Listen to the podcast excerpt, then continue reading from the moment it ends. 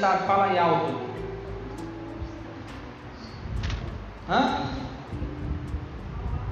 Nos salvar, certo? E essa salvação, ela vem através de quê?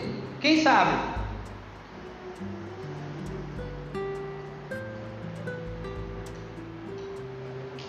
Hã? Da família não.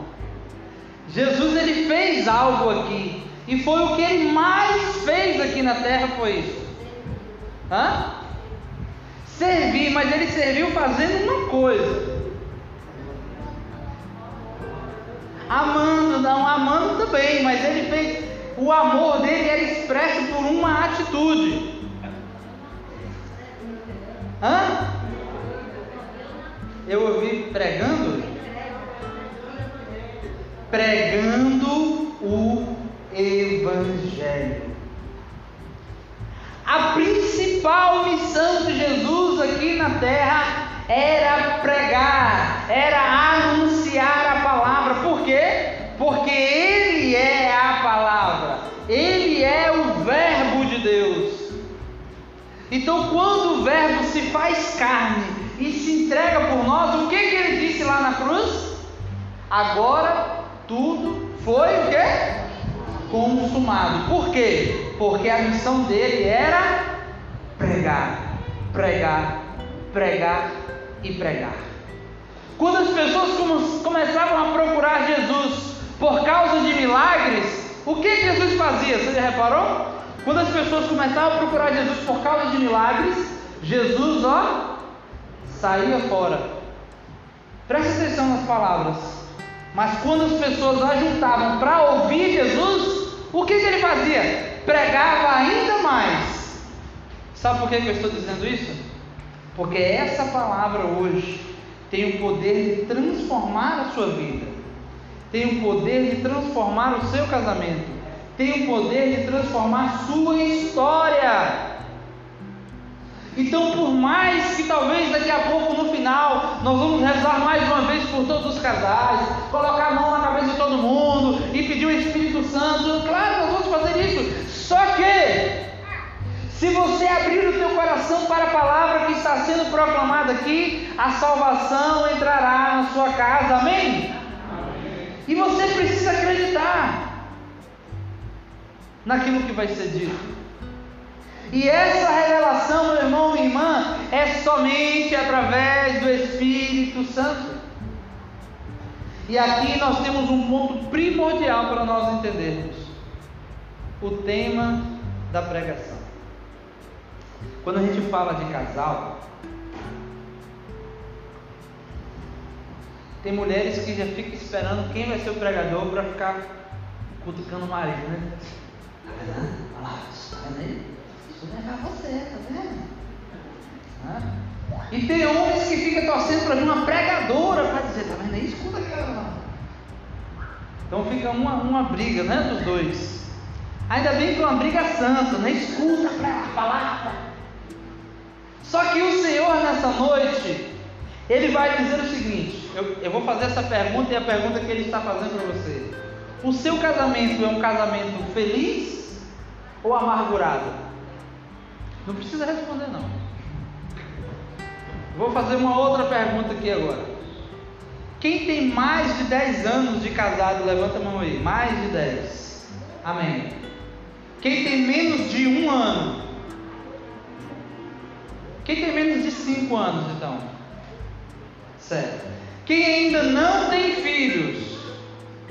Aqui, a, a galera que todo mundo tem filhos? Bendito seja Deus. Então você se prepara. Okay. Quem tem mais de um filho? Quem tem mais de um filho? Ah, glória, bendito a Deus. Está tá precisando de mais.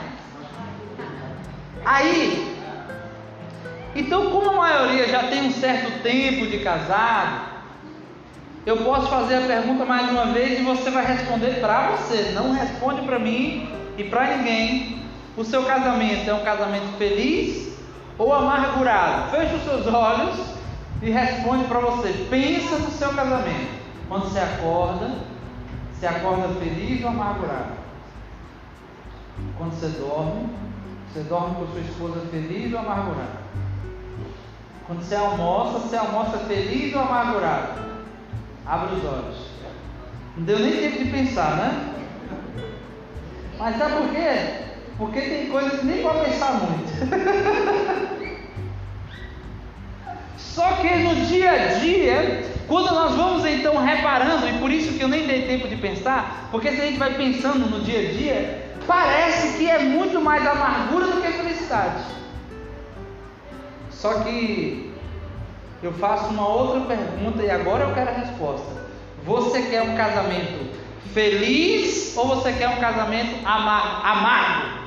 Feliz, feliz ou amargo? Feliz. Então pegue a sua Bíblia em Tiago, capítulo 1, versículo 25. Está lá para o final da Bíblia.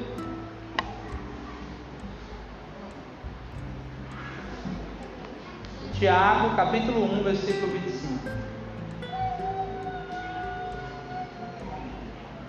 Você pode ler aqui para mim, irmã? Pega o microfone e lê para mim aí. Para me ajudar aqui. Vai lendo aí. Atenção, hein? Vai. É melhor você sentar, irmão. Pega o microfone e senta. Eu vou precisar de você a pregação toda.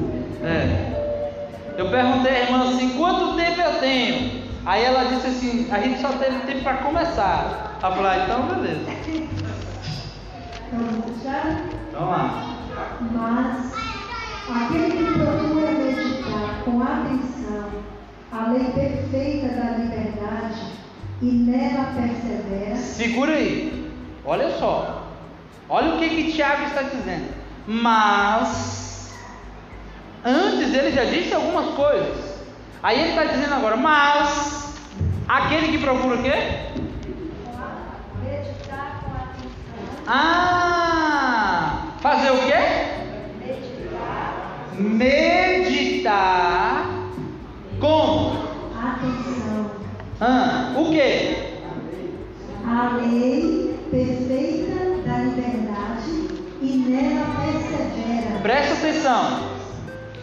Aquele que procura meditar de qualquer jeito, é de qualquer jeito?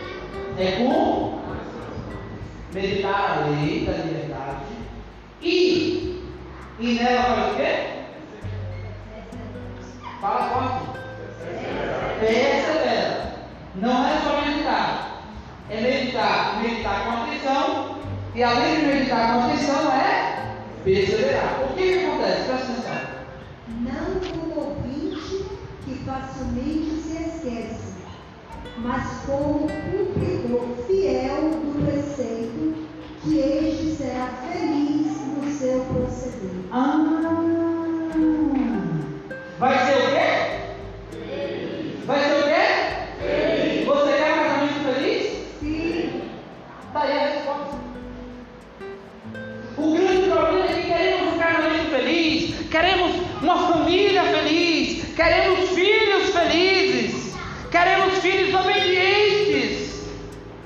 mas não fazemos isso aí.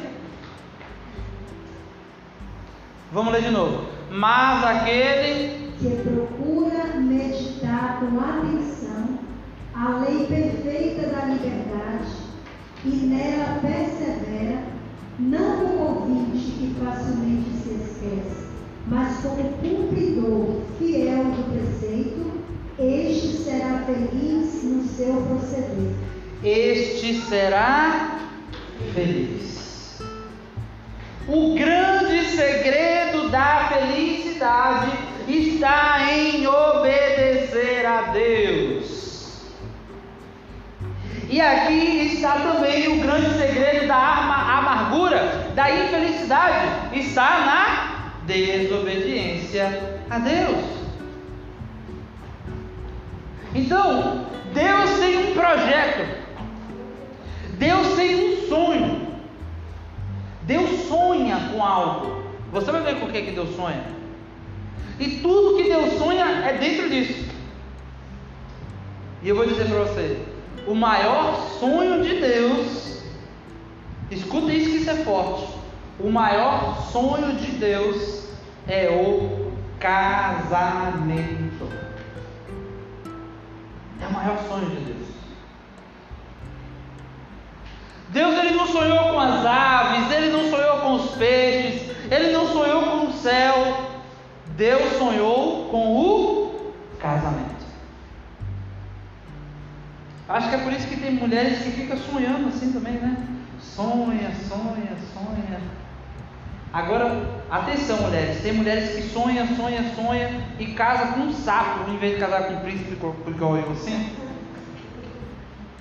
Casa com cada sapo que só Jesus pode ter misericórdia. Mas Deus ele tem esse sonho e é o maior sonho de Deus é o casamento. E você pode ver isso agora pega lá em Gênesis capítulo 2 tá lá no início da Bíblia. Gênesis capítulo 2 versículo 18 Você vai descobrir agora qual é o projeto de Deus. Deus tem um projeto. E aqui é muito importante a gente entender uma coisa, meu irmão, minha irmã. Um casamento que não tem projeto, logo, logo é acabado. Uma família que não tem projeto, logo, logo é destruída. Um, um casal de namorado que não tem projeto, facilmente é destruído. E eu vou dizer para vocês, sabe por que, que uma grande parte das famílias estão sendo destruídas hoje? Porque quando eram namorados não tinham projetos.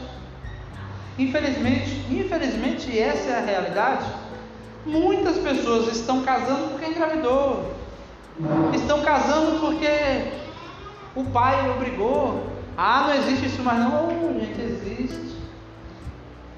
Infelizmente, como existe ainda, nos dias de hoje, ainda existe muitos casos assim. Só que tudo bem que ali tenha um projeto de Deus. Deus vivifica e fortifica. Pega em Gênesis capítulo 2, versículo 18. Vamos lá, minha irmã, de novo me ajuda aí.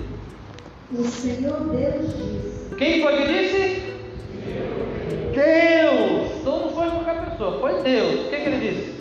Não é bom que o homem esteja só. Ah!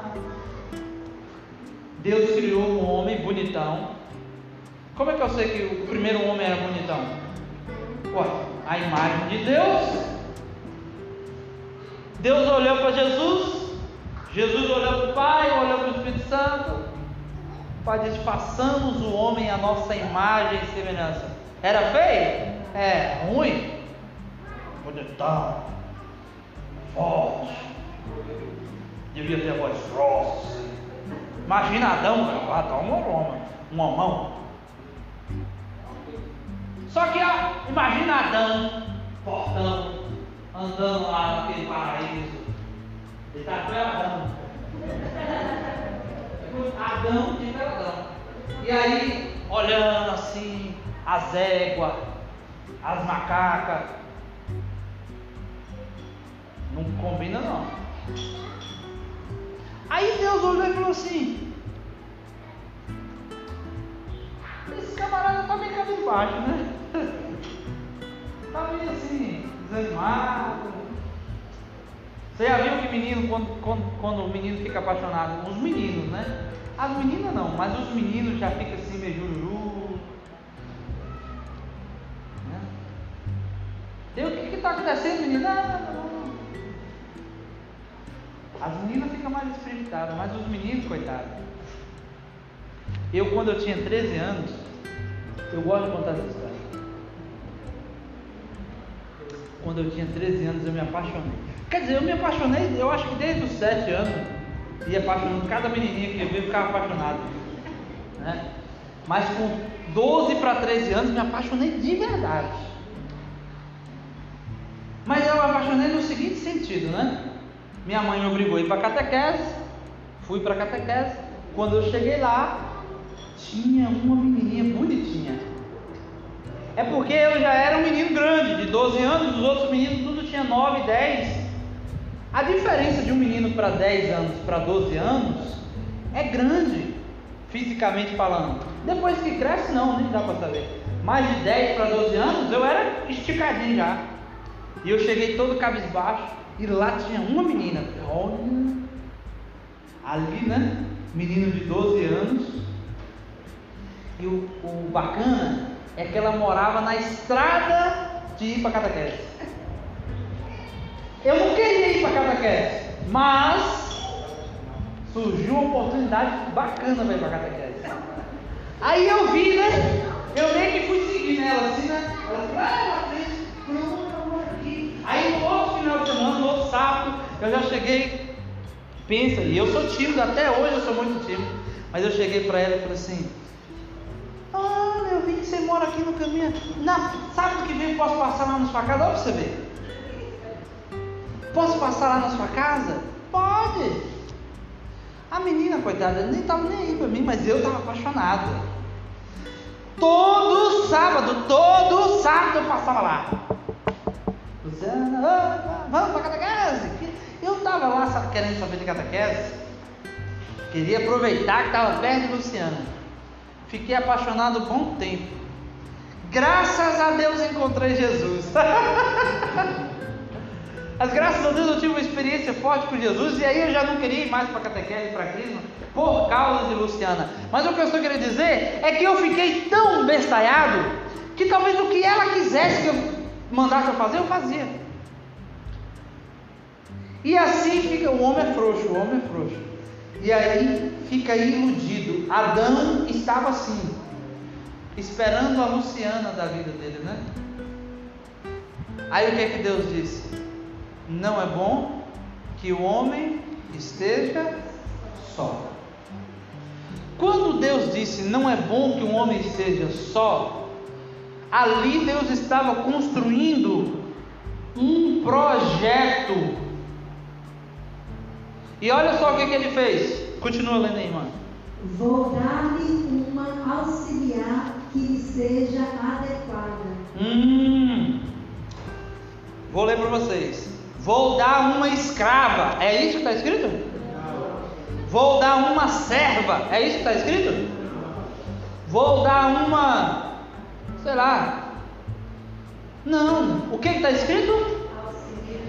Em outras traduções vai estar escrito assim: Vou lhe dar uma ajudante. Quando Deus cria a mulher a partir de Adão, Deus está dando para Adão uma ajudante, uma auxiliar. É para ser serva de Adão? Não, não é serva. É para ser escrava de Adão? Não. É para ser uma ajudante. E por que ajudante? Porque Adão tinha uma missão. A missão de, presta atenção, Adão tinha a missão de governar a terra.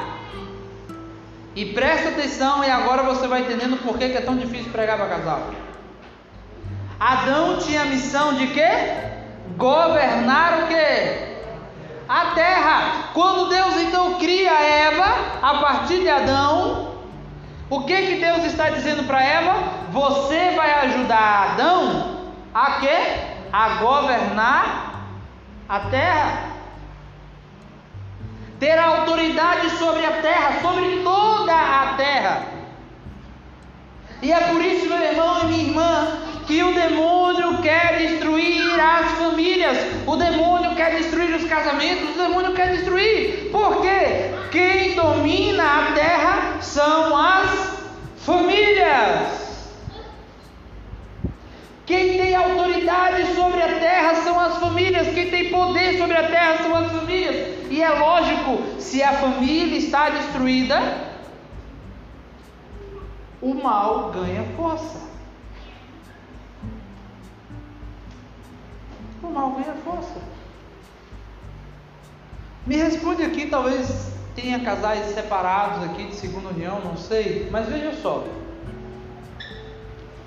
Imagina a seguinte situação: tem um casal e esse casal tem um filho de 10 anos. É fácil educar um menino de 10 anos? Não. Mas os dois estão ali para formar aquele menino. Por algum motivo esse casal se separa. Um vai para o lado, outro vai para o outro. Faço a seguinte pergunta: Como vai ficar esse menino de 10 anos? Quem vai formar? Se os dois juntos já é difícil, imagina os dois separados. Então, meu irmão, minha irmã, o projeto de Deus é justamente a família. E aqui agora nós vamos entender como é que essa família, como é que esse projeto de Deus, ela caminha. Você já ouviu que para você ser feliz no seu casamento, você tem que fazer o quê? Obedecer a palavra de Deus. É ou não é? Obedece a palavra, medita a palavra, não só medita, mas coloca na sua vida, não como ouvinte, mas aquele que põe em prática, e você será feliz. Agora vamos ver o que, que diz a palavra. Efésios capítulo 5.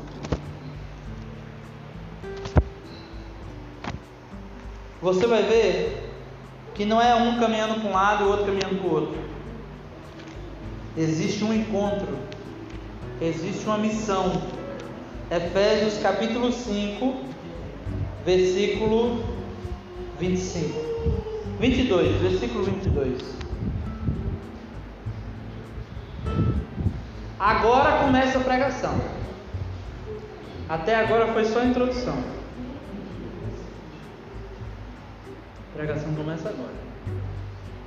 Se for a tradução Ave Maria, 1512, a página. versículo 22. Só para a gente entender um pouco do contexto bíblico, o livro de Efésios ou Éfesos, ele foi escrito para a cidade de Éfeso, para os cristãos de Éfeso, e na verdade o livro foi escrito todo em defesa da igreja. Então tudo que você está ouvindo aqui é respeito à igreja. Tudo que você escutar em Efésios é a respeito da igreja, da igreja, da igreja. Mas no meio desse da, da doutrina da igreja, ele dá uma palavra para os casais. Escuta o que, que ele vai dizer. Versículo 22. Leia, irmã. As mulheres sejam submissas a seus maridos como ao Senhor. Segura aí. Aí alguém fala, ai, aqui é um problema. Tá vendo? Aí os maridos falam, tá vendo? Você tem que me ouvir. Largue de ser besta. Quando a palavra está dizendo submissa, é porque é o respeito. E você vai entender por que o respeito. Porque na verdade, quando você for nos próximos versículos, agora pode ir nos próximos versículos, para entender logo? Pois o marido é o chefe da mulher, como Cristo é o chefe da igreja, seu corpo, da qual ele é o Salvador. Segura aí. Quando a palavra de Deus diz que o marido é o chefe da mulher, não é que o marido manda na mulher, presta atenção. E quando disse para a mulher ser submissa ao marido, não é porque o marido vai mandar e a mulher vai obedecer, não é isso. Veja que a comparação que, que, que Paulo faz é de Cristo com a com a igreja. E como é que Cristo e a igreja caminham? Eles caminham como um só. Eles caminham com um só pensamento, eles caminham com um só projeto, eles caminham com uma só fé. Tem como separar a cabeça do corpo? E é por isso que Paulo vai dizer: olha, presta atenção. Homens, acordem. É isso que a Bíblia está dizendo. Seja a cabeça da sua casa.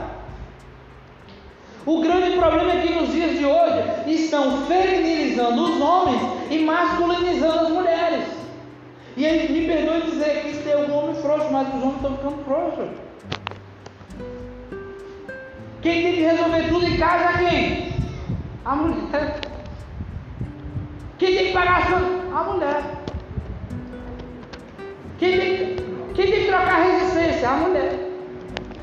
Pelo amor de Deus. Oh, gente né?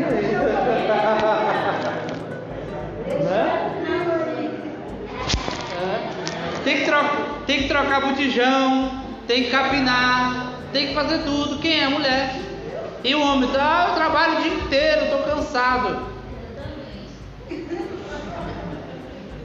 Né?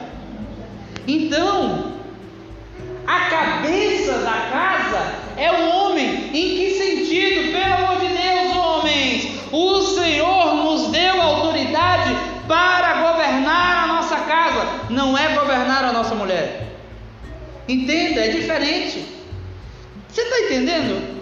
É governar a sua família, não é a sua mulher. Você não é dono da sua mulher, mas você, homem, é responsável pela sua casa. Ontem a gente estava conversando, conversando com os meninos. Eu falei assim, os meninos, se bater um bandido na porta, o que, que a gente faz? Eles disseram, põe para correr. Põe para correr. Agora tem cada homem frouxo aí que se bater um bandido, já entra debaixo da cama e já fala para a mulher, liga, liga para a polícia não, liga para a polícia não. Né? Esses dias eu vi um vídeo, eu vi um vídeo, um camarada gordo, mais gordo do que eu. Um, outro veio, era um vídeo de, desses vídeos de segurança, o outro veio com uma voadora em cima do cara, e o cara aqui assim, se esquivando, se esquivando, e a mulher dele magrinha desse jeito, eu não sei se era mulher, se era namorada, não sei o que é, pegou a bolsa e picando a bolsa do outro. Para você entender, a mulher era corajosa, o homem era frouxo. Sabe? E isso, meu irmão, minha irmã, está sendo infelizmente a realidade das nossas famílias. Existem coisas que, homens, atenção! Existem coisas que as mulheres sentem falta. As mulheres não querem saber só das contas, não, pagar a conta, que isso? As mulheres trabalham também para isso. Trabalha ou não trabalha? Pagar a conta é o de menos. É o de menos. Aí tem homem que fala, né? Tem homem que acha que é machão. Eu pago as contas aqui de casa. Não existe coisa pagar as contas de casa. Agora tem coisas que a mulher gostaria que você fizesse. Coisas simples. Ligar para um pedreiro. Entendeu? Resolver um problema da porta. E tem mulher que fica assim, desculpa a palavra, de saco cheio, que ela vai resolver o problema. Aí o casamento está cheio de problemas, não sabe o que, que é. É porque você não está fazendo o seu papel de marido. Muitas vezes. A culpa não é só do homem. O que que diz a palavra? Mulheres sejam submissas. Agora, pelo amor de Deus, tem alguns homens que não tem como as mulheres ser submissas mesmo, não. Difícil, né? Ó, tem dois tipos de homem, quer dizer, tem três, mas assim, para a gente generalizar, bagunçar logo o negócio. Tem aquele que é o cavalo e tem aquele que é o frango, o franguinho. É. Tem o homem de Deus, esse homem de Deus está no meio. Não seja nem cavalo nem frango, seja um homem de Deus. Né? Tem aquele cavalo que acha que tudo resolve na, na brutalidade, na grosseria. E tem um frango que não resolve nada. Aí você me diz, no primeiro, que é um cavalo, a mulher não é submissa, a mulher se torna escrava. E a do que é um frango, que mulher que vai querer ser submissa a um frango? Então, quando nós estamos falando de casamento, nós estamos falando em que cada um tem que assumir a sua responsabilidade. O marido assumia a responsabilidade de homem e a esposa assumia a responsabilidade de mulher.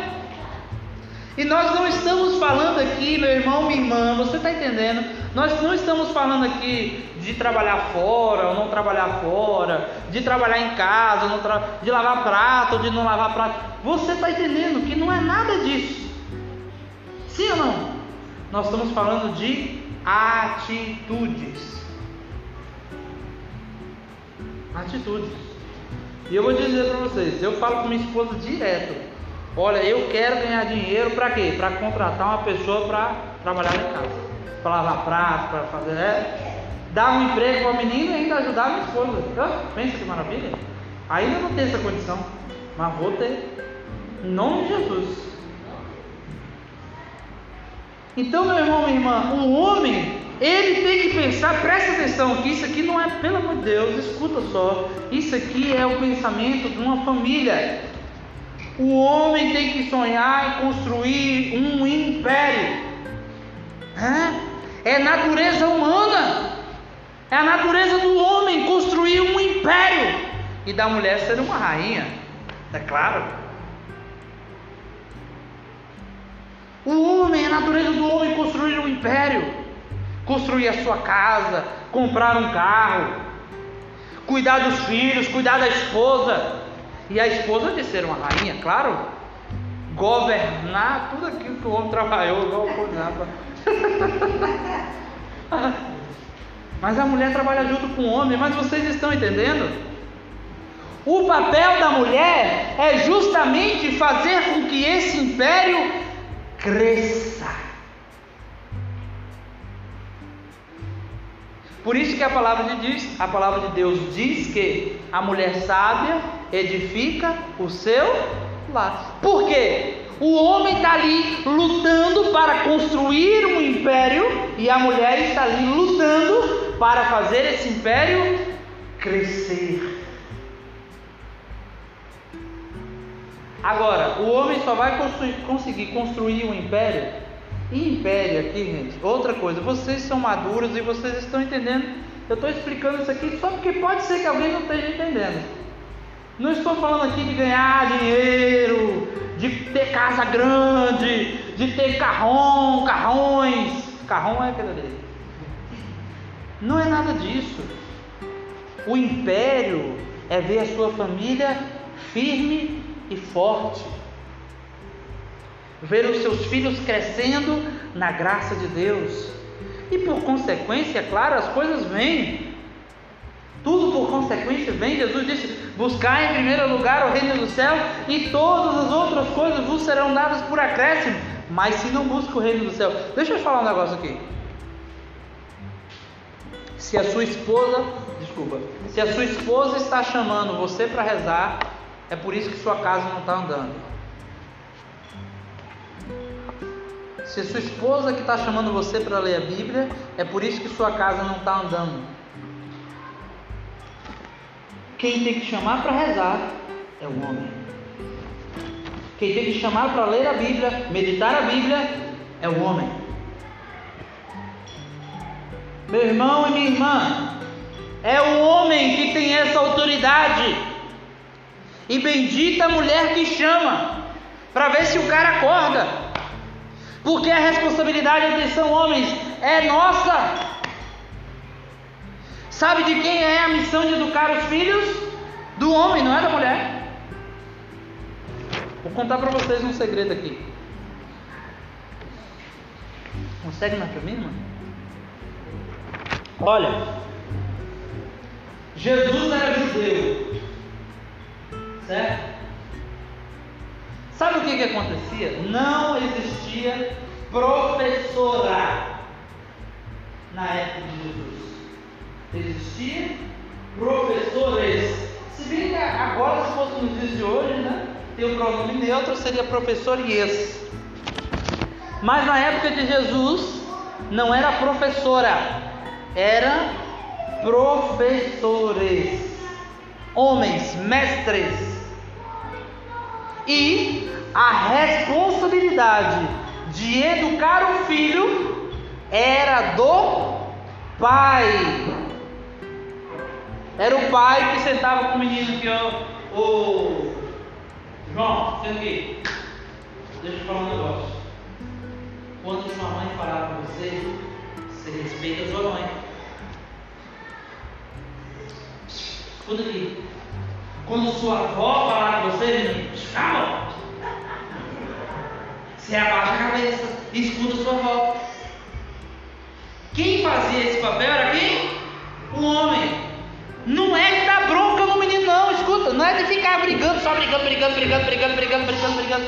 Que hoje o que acontece? Tem muitos pais que acham que brigar é educar, brigar não é educar, brigar é educar. Brigar é uma coisa, educar é. Educar é sentar e ensinar. Dois mais dois é igual a quatro. Mas a educação que eu estou dizendo não é essa educação, você está entendendo, não? É respeito moral, são virtudes. E é responsabilidade do homem.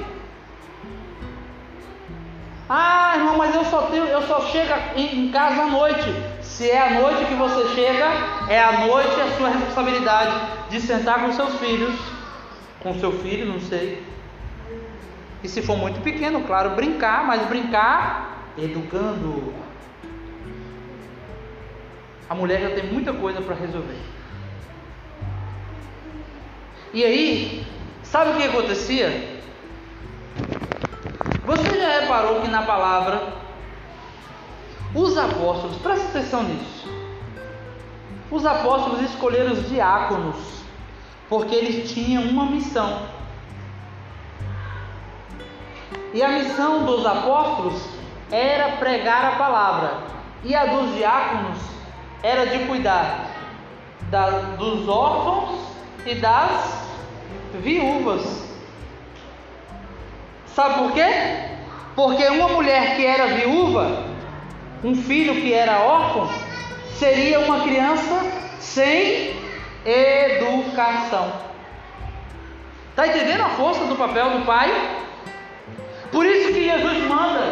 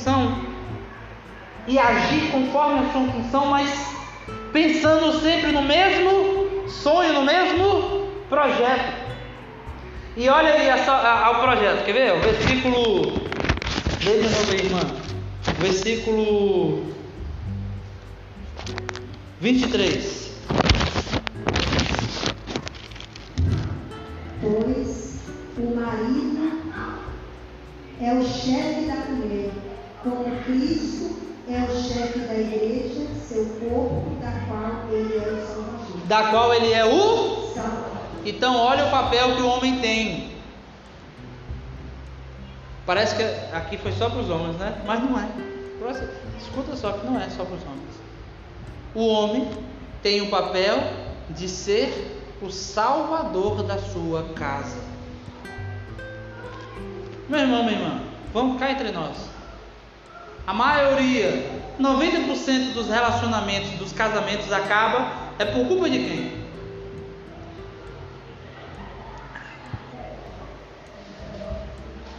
Qual o motivo do, da, da separação? A maioria.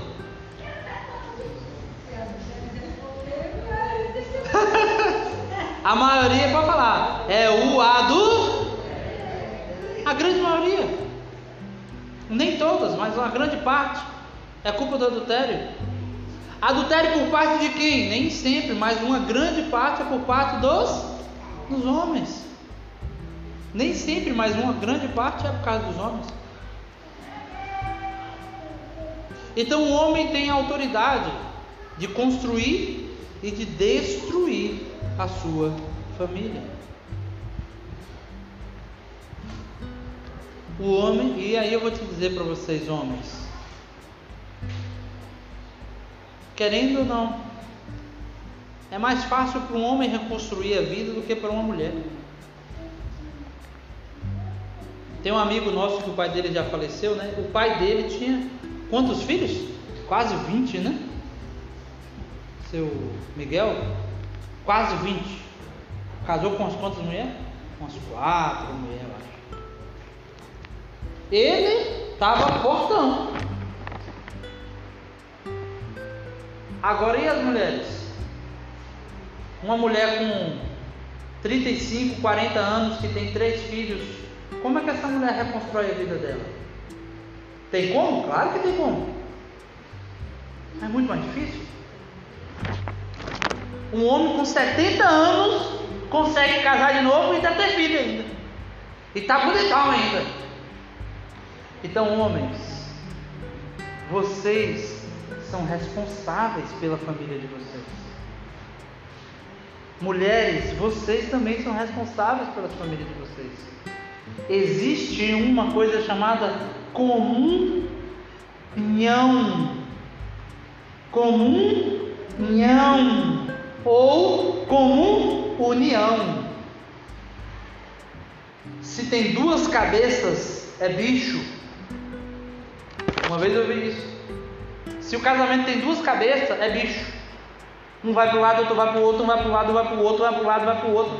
E aí é, é pau quebrando, e, e, é não sei o que, e é menino gritando, e não sei o que, e não sei o que, e, e a conta chegando, e a conta vencendo, e a conta entrando, e é gás, e é energia, e é casa caindo, e é porta caindo, e não sei o que, e, e é gol, e aí acabou o casamento. Porque são duas cabeças. Agora se é uma cabeça e um corpo, vocês nunca serão destruídos. Vamos continuar lendo para a gente rezar um pouco. Versículo 25.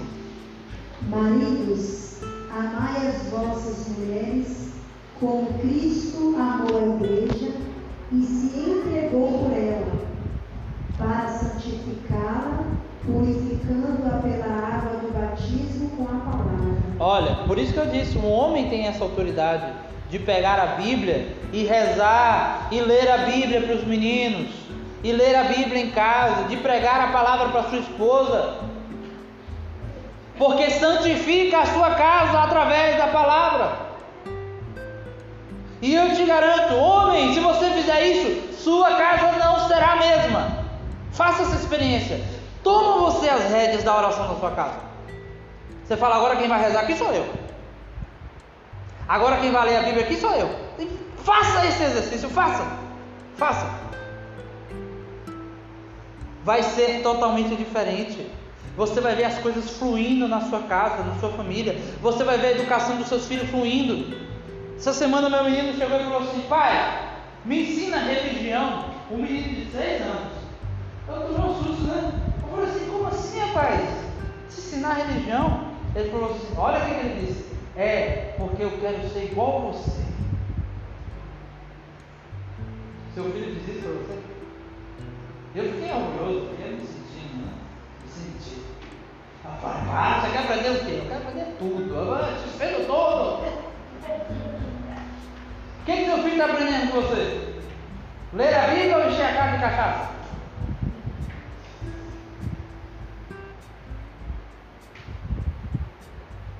Os meninos aprendem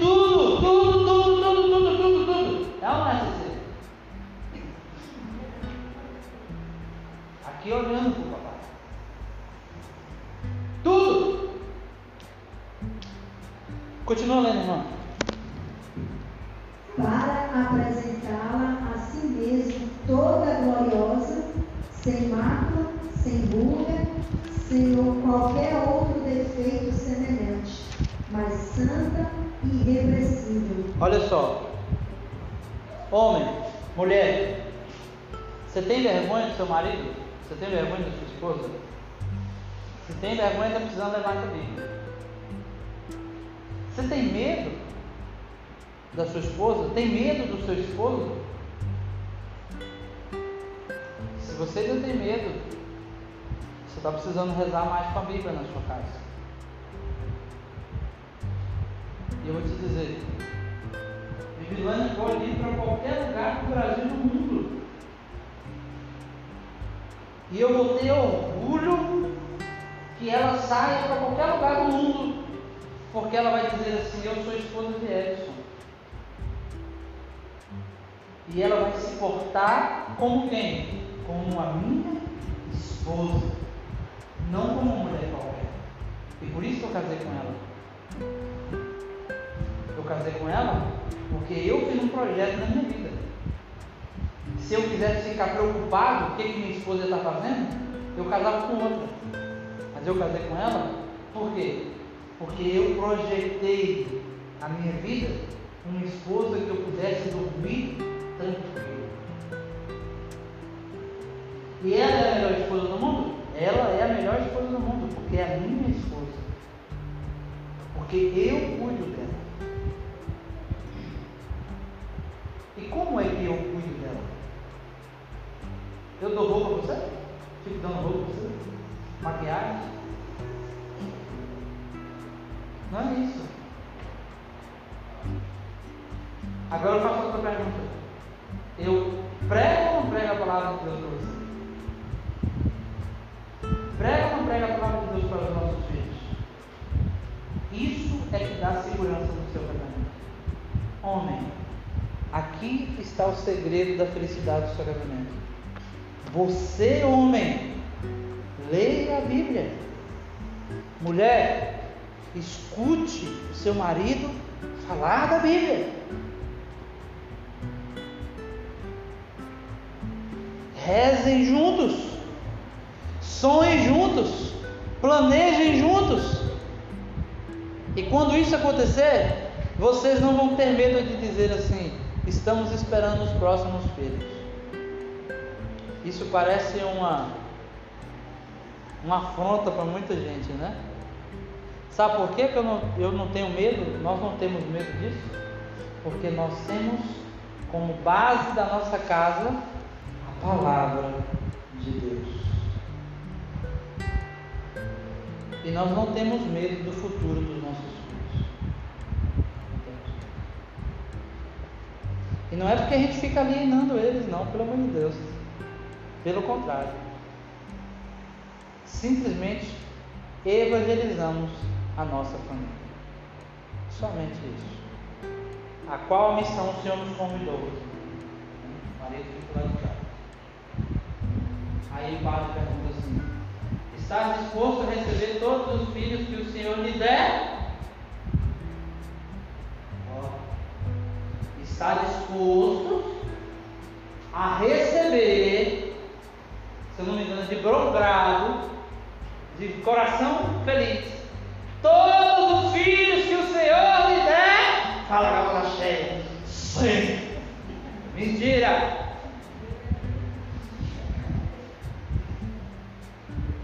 Não só isso. E educá-los e educá-los na fé. Sim. Mas por dentro falei, eu não quero ter terror não. É só para inglês ver, para tirar foto. Pelo amor de Deus, casamento não é para tirar foto. Casamento é para dominar a sociedade. O povo é tirando, né? O povo é bruto, quer, quer mandar no mundo. E é mesmo. É mesmo. Mandar no mundo em que sentido? Cada um manda no seu mundo. Cada um manda na sua família. Mas agora eu vou te dizer: se cada um realmente tomasse conta da sua família, nós estaríamos numa sociedade muito melhor. Muito melhor. A responsabilidade, tem professores aqui, ó. A responsabilidade de educar as crianças são dos pais. Os professores têm um papel também de educação, também, claro, de ensinar valores e virtudes, mas a principal função é dos pais. E aí os pais querem botar tudo na culpa dos professores. Então, meu irmão, minha irmã, quer sua família que fique forte? Busque Deus. Não adianta. Se não buscar Deus, não adianta. E aqui, olha, é, nós vamos fazer 10 anos, na verdade, agora em maio. A gente faz 10 anos. Foram dois anos e meio de namoro, mais um tempo de amizade. A gente tem 13, 14 anos que nós estamos juntos. Temos problemas, temos muitos problemas, igual todo mundo. Dificuldades igual todo mundo. Agora, nós buscamos a Deus.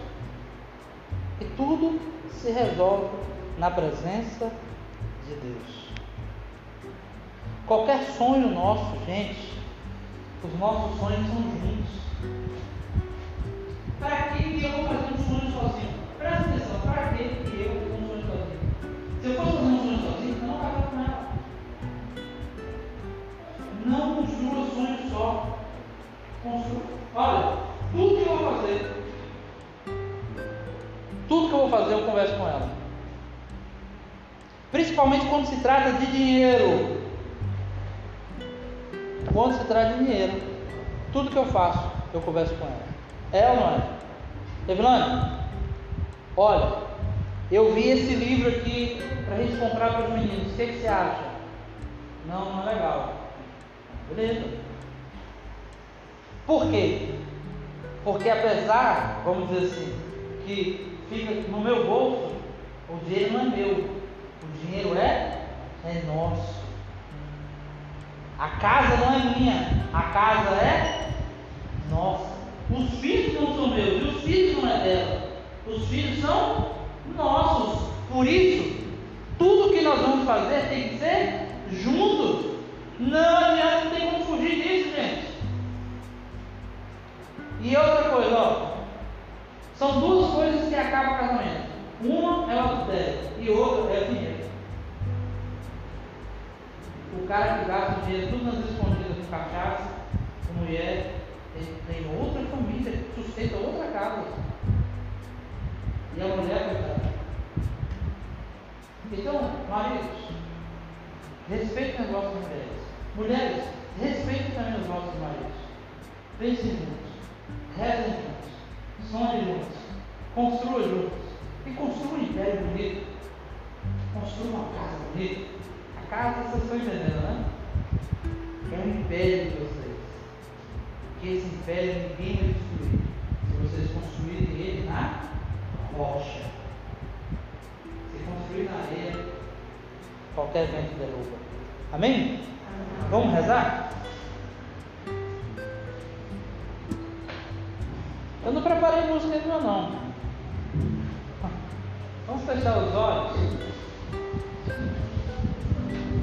Vocês prepararam?